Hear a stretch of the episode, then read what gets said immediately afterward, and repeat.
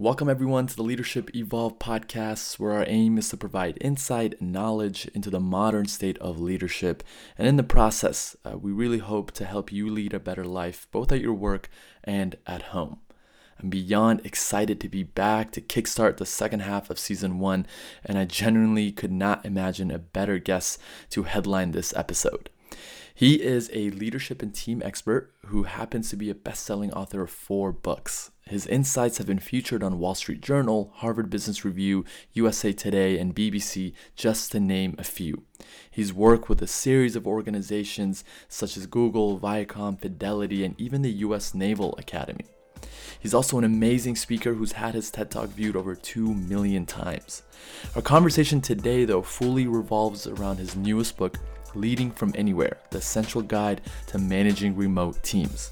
He wrote this in mid 2020, where we were in the thick of it, but even as we slowly crawl our way out of the pandemic, remote work is definitely here to stay. I personally resonated with this book because I not only had challenges managing remotely, but I felt the effects of being managed poorly. Now, I know some of you enjoy working from home or have implemented successfully, but I honestly think if I didn't come across this, I'd still be counting down the days until I was back in the office.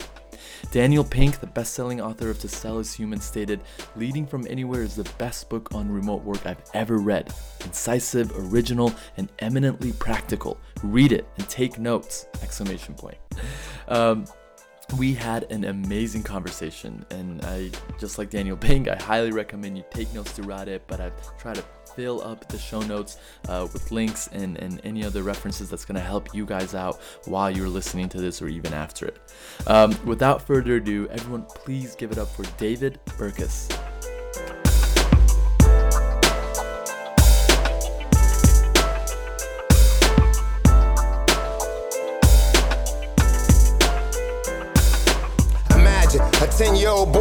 Kitchen, writing words down, wanting his mom to listen, but sure we're both getting recorded here. All right, good to go. Awesome. Uh, David, uh, welcome officially to the Leadership Evolve podcast. I'm, I'm super grateful and ecstatic uh, to have you on here. Oh well, wow, that's uh that's a that's a lot. That's a lot of pressure. But thank you so much for having me. Yeah, of course, of course. Uh, before we get into, into your phenomenal book, Leading from Anywhere, which, by the way, I finished uh, last week, I want to dig into a little bit your personal leadership journey. Um, and to kick things off, I'm going to go way back. I want to see what was there a moment that sparked your passion in leadership? Yeah, uh, it it depends on how, how far back you want to go. I a lot of my passion for uh, to work with and to help develop leaders stems more from a realization that work or the experience of work for most people sucks uh, and it's too important in our life to be something that's demotivating. I mean there's a reason that that in the 2010s the office was the number one sitcom in the world right? There's a reason that movies like office space are are funny and i dream of a world where they're not funny where no one gets the joke right um, but but in the interim, there's a lot of work we have to do, and leaders are really the best way to do that. Leaders are the number one influence on a company's culture, for example, and how well a team clicks and thrives, et cetera. So they're the number one place to look if we're trying to make the experience of work work for more people. And was there a specific time uh, where you looked at leadership and leaders, you obviously noticing the the importance of it, but then you looked at it and said, you know what? I think there's a better way of doing this. Uh, and you alluded a little bit to the office and, and the humor that's behind it. But what made it click for you and said, you know what, I, I want to talk about this because I think there's better ways in doing this and to curate better leaders out there. Yeah, so I've I've wanted to do what I do now, which is primarily I consider myself a writer um, and, a, and a content creator, and I've wanted to do that since I was like 14 years old. Uh, I studied English and creative writing as an undergrad, I thought that meant that I was going to be a novelist, right? Mm-hmm. And then by chance, I took a course in organizational communication, and then another in organizational behavior, and another in teams and motivation. And I, I just sort of I made my own minor out of all of these courses that just were in the study of organizations, what have you. And then of course I did an internship, and like a lot of people. Uh, it was a soul draining experience to work in corporate America for the first time.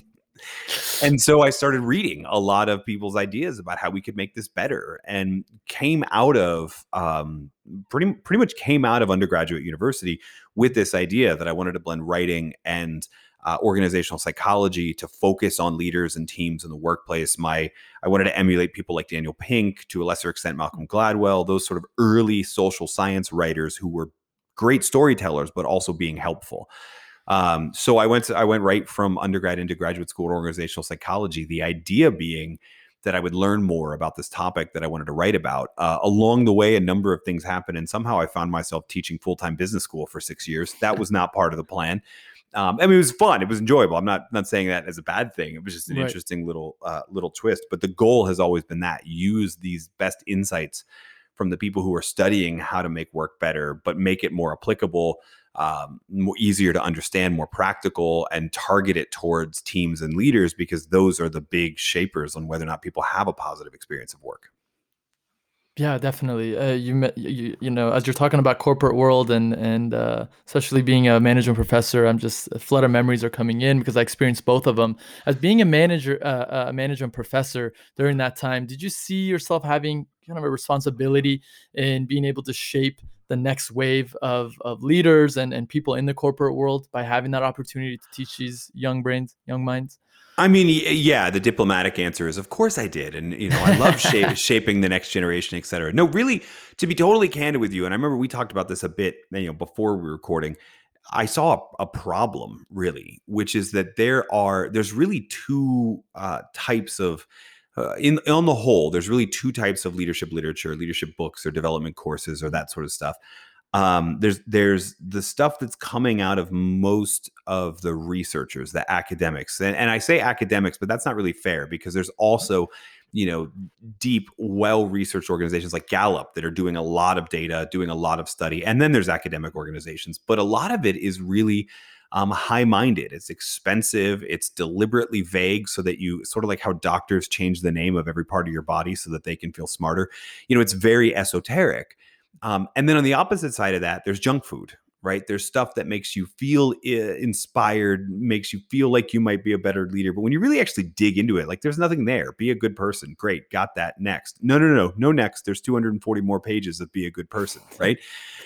And so it tastes good, but it's empty calories. And so, um, that it, was less of an inspiration and more of a, a feeling that I needed to fix that. It, you know, my undergraduates for sure, I needed to get them exposed to what was what we actually know is true from well researched, you know, calorie rich, nutrient dense leadership uh, research, so that they're not uh, focused on all this junk food right and at the same time i felt like there was a need to write about that those very topics but in a way that was as approachable as all of the other sort of inspirational people. And i'm not going to name names here but right. i guarantee you everybody's listening has names in their mind when i say these two categories. And then then in the category of people that can do both right? That can um, that can di- distill these great insights from the world of social science in a way that's practical and applicable. It's a lot smaller category and it's one that i think needs to be bigger. And so i was really excited and felt the the pressure of the need to join that fight uh, in the hopes that yeah that would shape future generations shape future organizations and and accomplish that goal of making work suck just a little bit less just a little bit right? And that's one thing that i noticed with your book right away uh, from the intro was your emphasis on the practicality uh, and someone that has come from reading reading leadership books for for for a decade or so now uh, it was it's a breath of fresh air when when you see that pivot from theory to practicality. And one of the things with theory in essence there's nothing wrong with it right? Because you're, you're if, even if you understand the concepts and you understand what the idea is and and what all that is the reader has another job after that because they have to take all that and translate it into how now how can I apply it to my workplace and how I can apply it to my life. But what I loved about your book, and this is evident right away, is that you're trying to make it practical as possible. So I don't have to do that extra work. And one of the things about it uh, was you mentioned that hey, you guys don't have to go chapter by chapter. You can bounce around if you want. And I was like, it was so new to me that I didn't know what to. I'm like, sure I don't know. Can I can I really do this? Because it was so foreign to me. What was the idea behind having that emphasis on practicality? And I obviously know you mentioned a, a lot right now to those empty calories and whatnot. Yeah, so uh, you know, leading from anywhere uh, was really the the whole idea from it. It was a pandemic book. Uh, we started talking about it a couple weeks after the great work from home experiment began. Uh, we wrote the whole thing in about eight weeks, uh, really distilling a lot of. There was already a lot of great research on virtual teams. Again, a lot of it was in the category, the academic ivory tower category, right? And so uh, distilling it out was hard, and, and that's and that's for a reason, right? The, like not to get overly conspiratorial, but like those companies and the people who do it want you to hire them as consultants and want you to pay them six figures to come do this for them. So of course it's a little vague, right? It's very well researched, but of course it's a little vague. I, I guess on the academic side too, they're interested in impressing, you know, a very small group of fellow academics mm-hmm. too. So they have no incentive to make it practical. So when we were writing out the book, I got this idea to, you know, really structured around the life cycle of a team. You know, the beginnings, what it like what it's like to get everything clicking and, and everybody performing what happens when you have to disband the team and so that's that became the structure of the book to be totally honest with you, just because it was the easiest way to think about everything I had to mm-hmm. distill. Like every time I'm reading a new research study, it was easy to put it in one of those buckets. Um, then I just became fascinated with that idea. And I wish I would have put this in the book. Uh, I didn't think of it until I was giving an interview or two afterwards. Um, but do you remember when you were a kid? You and I, you and I, when we were kids, we used to read those choose your own adventure books, right? Where you're you're the protagonist, and it'll say mm-hmm. if you want to go up the mountain, turn to page sixty three or whatever. Well, this is like a choose your own dilemma book for most listeners, right? Like, what dilemma in the world in this great work from home experiment? What dilemma are you mm-hmm. currently facing? And then, great, we've got a chapter for that. So turn to that chapter. That mm-hmm. became the idea, right? Was that okay? We structured around the life cycle team. It'd be great if you read the whole thing from from front to back but most people are going to go well i have this problem so i don't need oh i don't need to worry about how we're going to what systems we're going to use for communication or whatever like how do i fire someone great turn to page whatever we got that covered you know um so yeah that it, it started as just an easy way to think through how to segment out all of the research. But I really fell in love with that idea of a choose your own dilemma book, uh, so that people could just uh, truthfully reference it back too. I mean, my my secret hope is that you read the thing front to back, and then you just keep coming back to it every time you've got a new dilemma.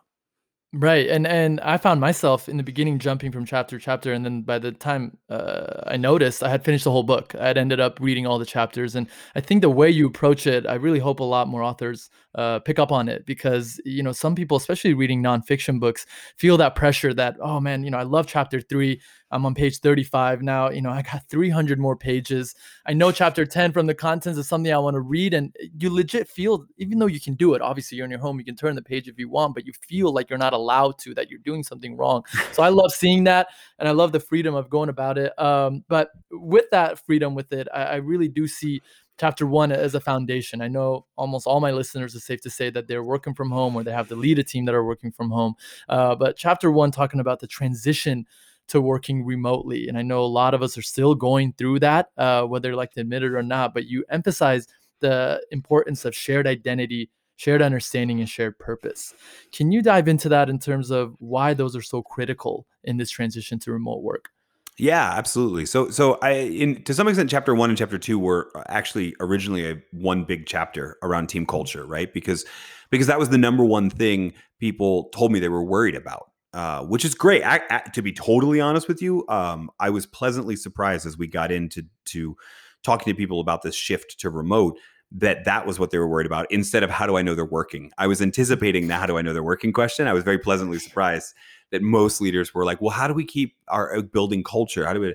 And what we find when you look at the research, pre-pandemic research on um, on great virtual teams, what their culture feels like, et cetera, you find those three categories. I'm actually sort of simplifying and lumping a couple things mm-hmm. together, a couple different studies together to arrive at that three. Um, but shared understanding, shared identity, and um, a, a, sense of shared purpose, or sometimes it's called a pro-social purpose, et cetera.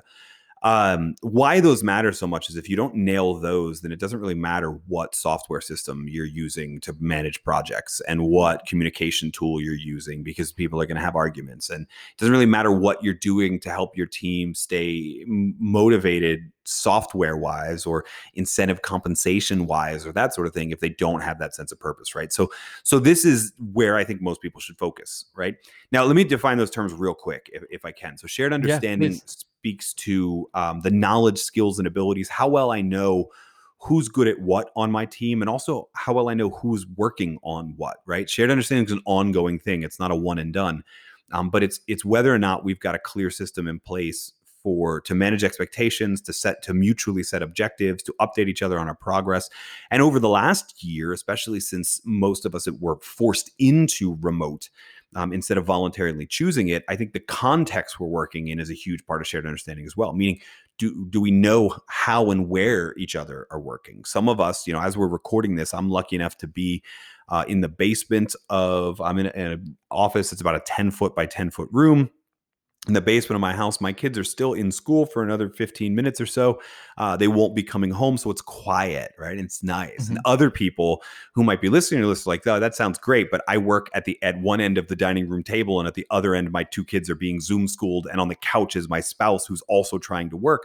I don't have the same context. Well, it's really important. No, no judgment on anyone's context, mm-hmm. but it's important for the whole team to know that your expectations of responsiveness change when you do that, right? Your expectations of who can always be on every single team meeting and who I need to make sure I'm managing invitations so I'm not burning out and creating Zoom fatigue are. That doesn't happen if you don't build shared understanding. A shared identity, so if shared understanding was like last year's problem, shared mm-hmm. identity I think is this year's problem as we start to look at the light at the end of the tunnel. I have no idea how long the tunnel is, but there is a light at the end of it now, mm-hmm. right? And so it, it's safe to say we're some of us at least are going back to the office, going back to quote unquote normal. But a higher percentage of people than ever before are going to want and, and demand flexibility. The future of work is working from anywhere. Now, the problem with that is that organizations have always struggled against the silos, the politics, the turf wars, struggled against the us versus them. In, in years past, it was very often either uh, regional or it was uh, occupational. In other words, marketing and legal always fight, right? Or these two regions of the country always mm-hmm. fight inside the organization. Now, even on a team, a singular team, you can have an us versus them between the people who are always in the office, the sometimes in the office, and the some and the always working remotely team and that that's a recipe for disaster right so if you don't really bring that sense of we are one team we're working on this one project i draw my identity from being a member of this team then you're going to have that us versus them creep in. And that's what I'm paying a lot of attention to this year. And how do you do that actually leads into the third element, which is the number one thing you can do beyond making sure that you're building bonds and allowing time for people to connect no matter where they are. Uh, is to give people that shared purpose, or what I sometimes call a pro social purpose. In other words, to point to something bigger than just the team and getting the work done and point to why that work matters and why us being interdependent to each other matters why we have to work together on this we have to really believe is that we're one unified team working on this project or else the project will fail and that will cause harm in the world or at least cause the lack of a good thing in the world. My little question that i often use for whether or not you truly have a purpose that's powerful enough is if I walked up to your team and you weren't even there to take cues mm-hmm. off of, and I asked each person, hey, when you think about the work that we do, what are we fighting for?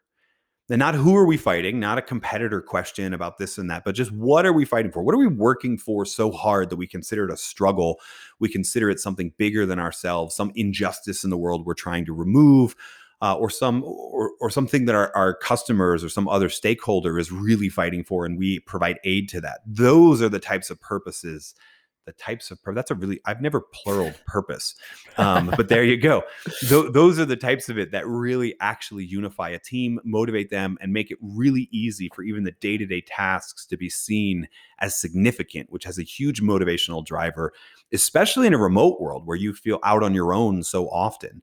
Being constantly reminded of why we're doing this and why we're doing it as a team can have a powerful effect on whether or not your team sinks or floats you nailed it right there in terms of a reminder. Uh, I have a lot of friends in enterprise tech sales, and in the last year, they've transitioned to working from home, from working from open office environments, and they mentioned that their, you know, their bosses say, "Hey, you know what? You already know why we're here, or you already know what we're doing," and it's always you already know what it is. So I don't know if it's an escape route for the bosses uh, for the managers but they feel that you know oh we, we've said it when you at your orientation two years ago and and you see our website you know we email so it's good enough.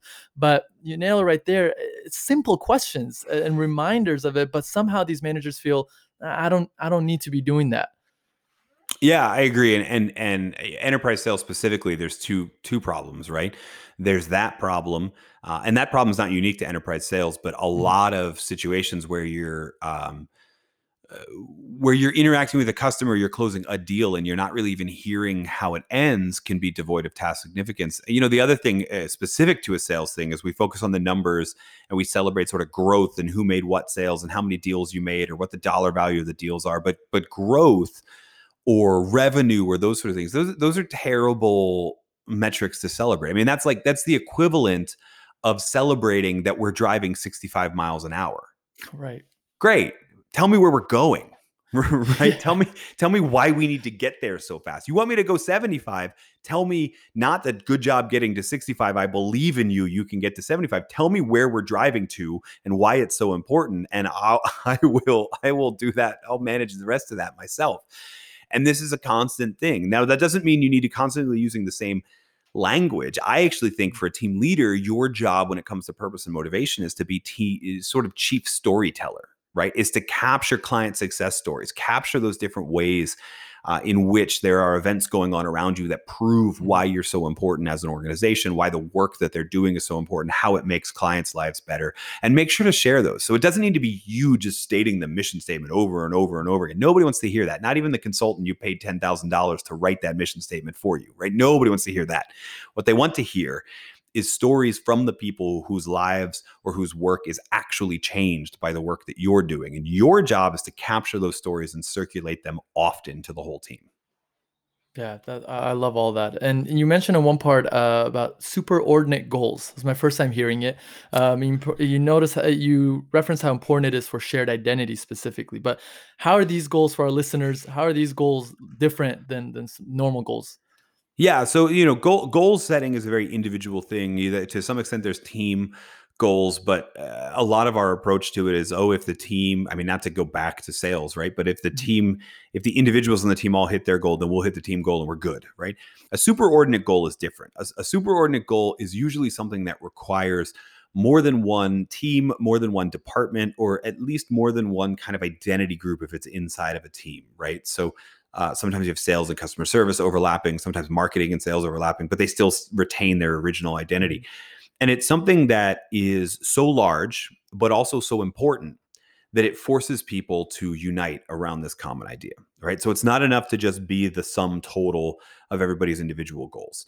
Um, and in fact, one of the best superordinate goals is usually an outside threat, not an outside threat of a competitor, but an outside threat in terms of this is the way the world will go. This is what will happen in the future if our organization isn't successful right so this is often that right now um, that takes the the form of uh, social justice movements but it's been it's been popular to be used in other ways in the past environmental uh, movements but even just the idea that we're wasting time or we're not adapting we're the one organization that's adapting to be ready for the future and so our whole industry is running the risk of extinction unless they make these changes and by doing our work we show and point to the rest of the world how this adaptation needs to come those are all superordinate goals, right?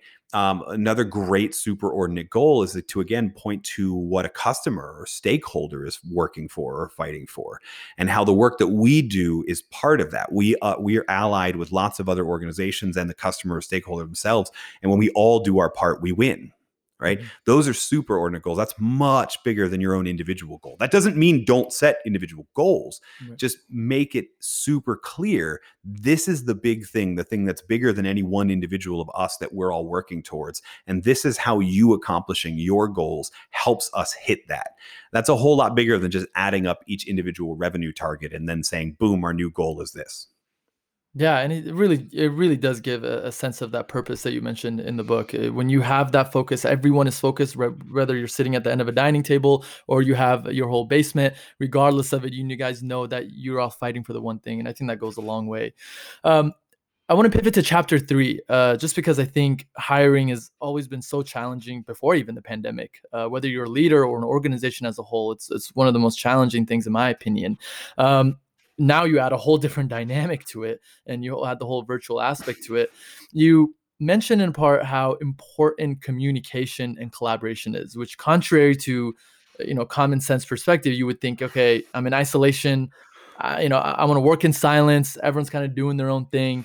But you mentioned, you know what? No, no, this is actually even more important now that we're away. Uh, can you share some of your thoughts on uh, some of the important takeaways from chapter three and on the importance of that communication and, and collaboration? Yeah, yeah, and and I should say, like in terms of interviewing and hiring a new teammate, let's just be real for a second. The bar for ha- having a successful interview process was pretty low. In other words, most organizations were already terrible at this, right? We did like the two rounds of speed dating with candidates, then we picked the bachelor and or bachelorette, gave them a job offer, and spent the next four or five years of our life working alongside them for forty hours a week and then we acted shocked when greater than 50% of them didn't even make it that long, right? Because it wasn't a cultural fit or they weren't a skills fit or whatever it was, right? Well, yeah, we're using a pretty interviews by themselves, apart from any other assessment of skills and fit, are a pretty terrible way to judge, mm-hmm. right? And so in the last year, unfortunately, a lot of organizations have been like, great, we'll just do the interviews by Zoom and everything will be fine. No, because everything wasn't fine before, right? The good news is that, again, as I said, the bar is pretty low. So it doesn't take a lot to level right. up your interview and selection process. And yeah, one of the big things you're looking for is whether or not their communicators and, and collaborators, in particular, the way that they communicate and the way that they collaborate is a fit for your team right? So so you might think like you said that that collaboration is less important but it's actually more important in a remote environment. The reason is that almost no one in a knowledge work economy is working on a project solely by themselves right? I mean if you if you are the one uh, coder in this small startup and you're the one entirely responsible for the website then yeah you could probably go long stretches but you still need to communicate to other teams about what needs to be on the website for example right? There there is still a need to be in sync with a lot of the other people in the organization which means we need to be much more deliberate and specific about collaboration because we don't have the walk down the hall, tap you on the shoulder, and say, Got a minute? We don't have that anymore. So we need to be much more explicit, which means that those ways to evaluate communication and collaboration need to be worked into the interview process, right? So, number one, you know, the primary way you're going to communicate with most of the organization and most of your team in a remote environment is not synchronous video calling. It's text, it's emails, it's updating Basecamp or Asana or whatever project management tool you use, right? It's writing it in brief in Slack, right? So we need to incorporate that a bit. Maybe one of the rounds of the quote unquote interview actually just needs to be I send you five questions, you write back five responses.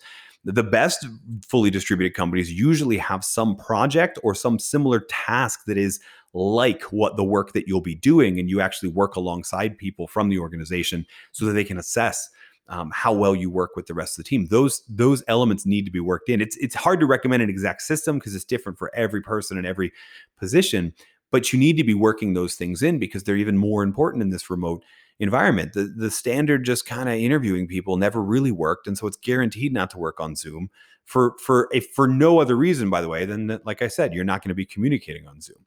Um, and I should also emphasize here that just like there's no one unified process, there's no right answer. There's no great way people communicate, yeah. right? What matters is uh, whether or not it's a fit. You know, I think I said this like you could be a great writer because you have an MFA in English mm-hmm. literature, but if everybody else is talking in like in acronyms and emojis, then you're not a good fit for that team, even though you're a great writer, right? So it really depends on how well these things fit with the existing team because that teamwork element is so important, even in a remote environment. You're not working alone when you work remotely, you're working alone together. And that together piece is the most important word in that phrase. Together being so important, and you mentioned the bar being set so low. I love the case study you put in there with Automattic and the way they audition for the new roles. I, I stopped myself after I read that and I was thinking, you know, why can't every, literally every company do this? And I know it's harder with different jobs or whatnot, but do you see the ideal way of interviewing in the future or even now to be that uh, the way Automattic does it, for example? Yeah, I mean, I, I like the auditions route. I like there's there's certain in certain industries it's really difficult to do. There's privacy concerns and that sort of thing. Mm-hmm. I think it's possible to either create a stage in the process where people, especially people that are final round and they're almost sort of it's it's less of an audition and more of a probationary mm-hmm. period. Um, I think it's possible for almost every job to create that, or to create a simulated exercise that that'd be similar, right? So okay, you're not actually going to be working on the company's website, but you are going to be writing a blog post around this person who also works for the company. Mm. And we may never actually publish the thing, but we're not talking about, we're talking about two hours worth of work alongside someone, right? What Automattic does is a multi week thing. That's great. That might not work for everybody, right? Um, and it's not about getting free work out of people either. It's not Right. about like, oh, if we just if we have everyone who auditions write a company blog post, then we don't have to create our own content for a year. That's not Yeah. what we're going for. What we're going for is creating an opportunity to work alongside someone. It could be like you could you could for a lot of teams you could get a similar uh, feel for what it's like to Mhm. work alongside somebody by throwing them into an, a virtual escape room with with Mhm. one of the candidates and just watching them over the right. So it doesn't have to be work related. Obviously, that's preferred. Right. The point is, it has to be a whole lot more than just a really, really fake exchange of questions and answers for an hour, and then we make a decision based on really limited information. Mhm. Yeah, spot on. The my favorite section from that chapter was uh, when talent flows from teams, and uh, it reminds me of Coach Krzyzewski's uh, fist analogy, where you know five fingers are, are so weak, but when you get a fist, you know anything's possible. Complete changes the dynamic of, of the force that you have. Can you dive into a little bit from how talent, the importance of teams, um, and and really deriving talent from that? Yeah, so th- this is one of the areas where a lot of the early uh, theorists on knowledge work and what changes in a knowledge work economy were actually kind of wrong. Like there's this famous Drucker quote that you know a knowledge worker takes the means of production home with him every night because it's between his two ears. And like that's sort of true, but we know now, decades after Drucker would have written that from studying of people in a variety of different industries, that your individual performance, one of the biggest factors that determines your individual performance is the team that you're on, the resources you have access to, the organization you're a part of, a whole bunch of cultural factors, things that are external to you as the individual performer. Right. So that was true even before the great work from home experiment. That was true even before the very first company decided to be a fully distributed company. Right. Um, what's interesting is to note, especially over the last year, and we already talked about this to some extent.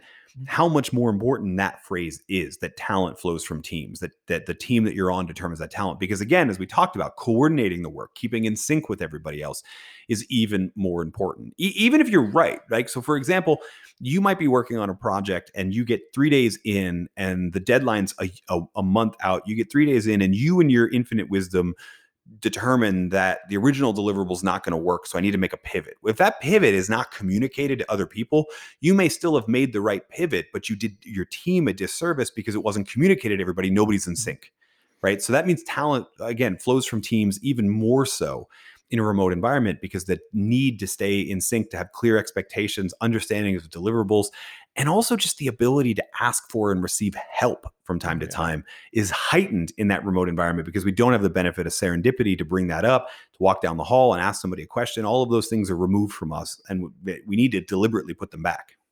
Yeah, and that last part uh, really struck home for me. I've experienced it, and I have friends that have experienced it. You know, being in a remote environment, you're hesitant to reach out, um, and you're hesitant to receive feedback, and that all stems from obviously having that um, that great team and and and and have that cohesiveness between them.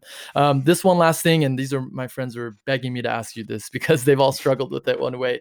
Onboarding, um, you know, it's again, it's it's common sense perspective. I think this is one aspect that uh, I think one of the most difficult things for employers, and now you add in the whole uh, virtual aspect to it. You know, what are some things you can do to effectively onboard a new employee, and then uh, and to buy into your culture, and then also from the employee perspective, because I promised my friends, what are some things they can do to get themselves more in line with what the company is doing and what can they do on their end to make that onboarding process a little bit more easier and, and seamless Yeah. So prioritize connection over documentation is the phrase that I really emphasize in the book.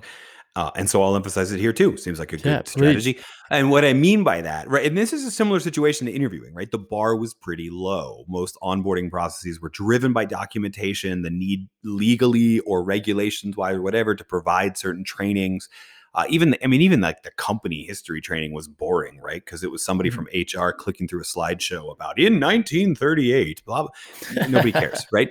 Um, and I get that. You need that, right? Uh, Most states, uh, when it comes to workplace safety or sexual harassment, et cetera, like you can't avoid that stuff. You're legally required to make it part of your process.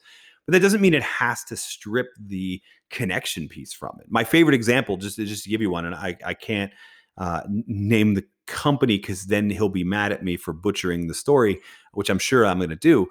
Is uh, a, a fully distributed company that does all of that stuff. You have a week of onboarding, but during that time, as you're going through all of these autoplay slideshows about the history of the company, you're partnered with somebody else from your team and you're watching it together and they can pause it and you can ask them questions and you can talk before and after about mm-hmm. it. So by the end of the week, you've gotten through all of that, but you also have gotten to know everybody on your team because a different everybody took a different role.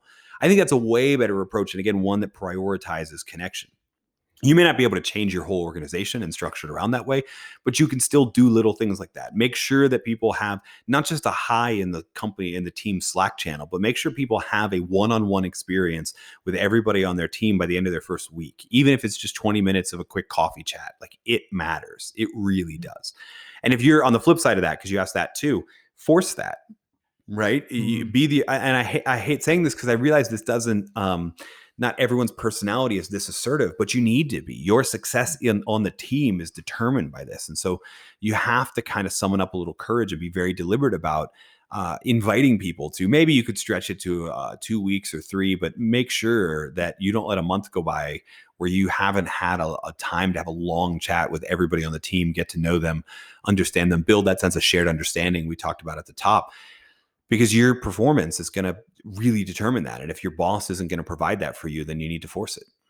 Yeah, that's all great stuff, David. Uh, this last chapter, chapter nine, keeping engaged. I'm being selfish with this because I personally struggled with this as I was transitioning to work from home, and this stems from even in grade school. I would, you know, sit and do homework, and I would rather stare at the wall than than do it. So, um, two things I want to focus on: the burnout and and the staying engaged overall you know as an employer uh, both sides again just like the last question from an employer side what can you do to keep that without that burnout happening because i think one of the challenging things is hey you're already at home you're at your comfort you know your bedroom is right next door if you want to take a nap or your you know your kitchen's right there so you are i guess technically comfortable but that burnout feeling I mean, for me at least, it felt a little bit more sometimes because it felt like I had no escape. So I would love to hear your take on just overall in chapter nine and, and keeping that engagement.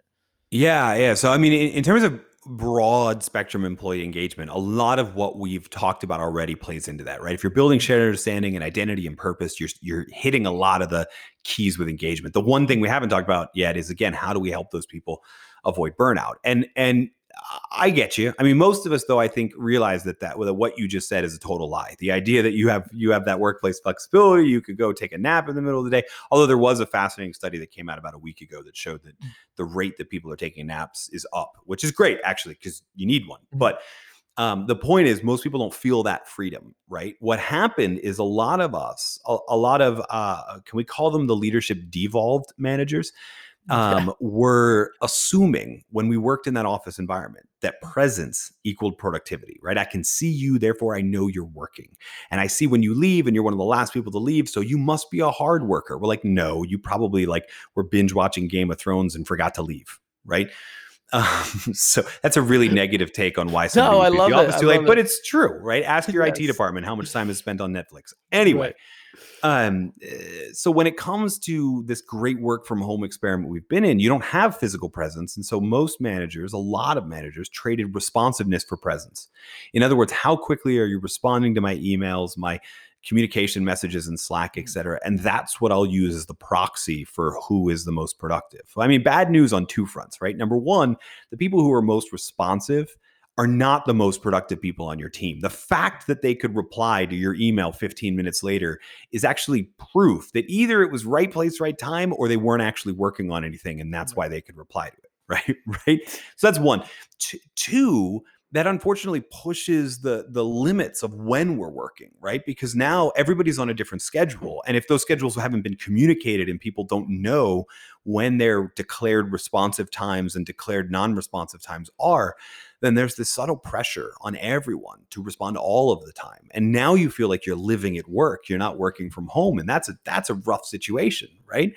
Um, so the best thing you can do as a leader, and the best thing you can do for yourself if your leader's not doing this, is to build back some of those boundaries between work and life right build back the things that we used to have the the little demarcations commutes we always loathe commute times and and there's there's evidence that when they get too long, that's a really negative thing. But we did mentally use the commute to an office as the kind of flip from home life to work life, right? Mm-hmm. And the commute back as a as a de-stress before we engaged in our home life. A lot of us did, right? Not mm-hmm. everybody did. we need to sort of build that back. And that can take a couple different forms, right? That can just be a new ritual that signals to your mind you moving between that. That can be moving to a different zone in the house if your house or apartment allots for that. I actually found this is this is something I started doing after um, the book because uh, I wrote I wrote the whole book basically over the summer. The mm-hmm. fall came. I was lucky enough to be in a part of the the world where schools opened back up, and so I started driving my kids to school mm-hmm. because the the drive after I dropped them off. The drive back was like a 12 minute commute to the office. It just happened to be my house, but it yeah. was my morning, like time to work, right? Um, and so little rhythms like that that help demarcate when we're in work mode and when we're not work mode help little pieces that we can do to add friction um, between work and life. These go a long way in in avoiding burnout. The the real key in, in a remote environment to limiting or banishing or or uh, um, hopefully fully eliminating burnout mm-hmm. is to draw those better boundaries. As a leader, I think you need to do this by setting your calendar broadcasting it out, encouraging other people to share their calendars, and coming up with some ground rules for when we're communicating in these non responsive times. Uh, if, if, that doesn't happen, then you just need to be really clear about what your schedule is uh, and and when you you people can expect an immediate response from you and when they can't, right? Um, so you may have to do it yourself. Ideally, the leader would do it for you, but again, a lot of leaders are out there still assuming that responsiveness is the way they're going to judge whether or not somebody's actually productive. Yeah, no, and that uh, aspect of simulating uh, the ritual has worked for me as well. You know, instead of my commute, where I used to listen to all my podcasts, and that was my transition into from home to work. I just use it uh, and now put on my headphones and I walk my dog. And essentially, on the last turnaround coming back home, that's that's my commute uh, into work. And and I really do hope uh, as we go into this that the leaders just stop assuming and, and really take that proactiveness. And we talked about it earlier a little bit as far as you know you're oh, you already know the mission. You already know what we're about. You already know we're together. It's just so much assumptions and they just take a little bit of time and just reach out to them remind them or, or, or reach out and be proactive if you know they're struggling a little bit whatever the case may be i think god it, it sounds so simple but it also goes so such a long way if they do it but the lack of them doing it is is so vast right now and hopefully this conversation and conversations after this can can eliminate that gap just a little bit yeah, no, I, I totally agree. I think it's, we're not, you know, people have been asking me for a year, when are we going back to the office? And I've said it in this podcast a couple different times. We're not, not all of us, mm. not all the time, which means the time is now to have these conversations, to build that um, that skill of mm-hmm. making boundaries between work and life, but also as a leader, that skill of communicating and coordinating a team that's not all co-located. The likelihood that your whole team is going to be in the same place for the majority of the week is very very small, right? Some organizations yeah, they're going to go right back to the way things were, but there's going to be new levels of flexibility that are demanded and so mm-hmm. now's the time to be practicing all of these skills that we talked about in this whole interview um, because, because we're not we're not going back to this isn't just bide your time and then we all get to go back to 2019 it's it's over nothing nothing that happened in the pandemic in terms of its effect on our workplace is a change. It's just an acceleration. We were already headed here. Uh, and it's it kind of stinks that you had to adapt faster than normal, but you can't choose I'm not going to adapt because we're not going back. We never were. We were always going forward towards this. Yeah, and and your case studies in the book really really allude to that that this was happening way before the pandemic even happened. Um, before we wrap up the book, is there anything else you want everyone to to know about your book uh, before we move on to the last part? No, man. I mean, we we structured this is sort of like a we're gonna have to put timestamps in this interview so that your interview can be a choose your own dilemma thing as well. right. Uh, well, I mentioned in the intro. It's funny. I mentioned to the intro to tell everyone, hey, please, please take notes. And I've only done that on, on honestly only a handful of episodes because, and I knew it because every word that you've said here is such valuable info um, that uh, I'm lucky enough to have read the book and I have I've, uh, essentially so much of it is highlighted. But um, I really hope people are, are, listening to this while reading your book, but also taking notes because uh, so much valuable info that you're sharing with us today. Oh, you are too kind. um, you know, w- one last thing I like to finish off with this, just because we have my, my audience is two sets of people. Uh, one set is people who have just got a new uh, management role or have to lead a team, and the other side is people who are aspiring to be a leader and they're employee right now and they're ambitious to become a leader. If you had to sum it up into being a leader in 2021 and beyond, do you have any advice for those people? Yeah, well, ironically, it's the same as in 2020 and 2019, right? The the number one job of a leader of a team is to figure out what's keeping your people from doing their best work and eliminate it. And if that means you have the power to change something in your organization, great. If that means that you just have to act as a human shield and block all of the sort of inertia and stuff of the organization from your people, great. Uh, but figure out what your people need to do their best work and eliminate it. And the good news of that, by the way, is that you don't actually have to be a leader to do that. You have to be a good teammate, but you can, whether you have an authoritative title or not, you can look at your team, try and figure out what's blocking your coworkers from doing their best work and provide as much help uh, as you can. You know, the irony is that'll also make it more likely that you get promoted into that. Uh, but at that point, what they're really doing is giving you a title for something you were doing anyway, which is leading, which is helping people figure out how to get where they want to go and get and accomplish what they want to accomplish. Figure out what's blocking your people from doing their best work and then remove it. I love that. That's beautiful. And uh, if people want to get in touch with you, they want to buy not only this book, but see your other work as well, how can they do that? So, I mean, the show notes for this episode are a great place, right? yes. Um, but, but also, if you're like, oh, I can't double tap the cover art for some reason because I'm driving mm-hmm. or whatever, just type in davidburkus.com. Uh, even if you spell the name wrong, Google will auto correct you at this point. Uh, you'll either get me or you'll get the interior designer, Nate Berkus, who's pretty good. So, you know, it's a win. It's actually a win win either way. Uh, but davidburkus.com is the best place to find out uh, about all the books, everything else that we're doing on. We also put out a lot, a lot of content now. Uh, and the best place to get all of it is right there. Uh, and David, you're amazing. You're also very humble. I want to let everyone know also David has amazing TED Talks as well. Please check those out. And uh, hey, David, thanks again. Uh, this has been amazing, and I'm gonna be following your journey. Uh, and I'm hey, I'm waiting for the next book as well. I really love the leading from anywhere, and I know there's gonna be more challenges uh, to leadership as the time goes on. So I'll be looking forward to anything you come up with uh, in the years ahead. No, no, thank you. Thanks so much. Thanks for your support. All right. Take care.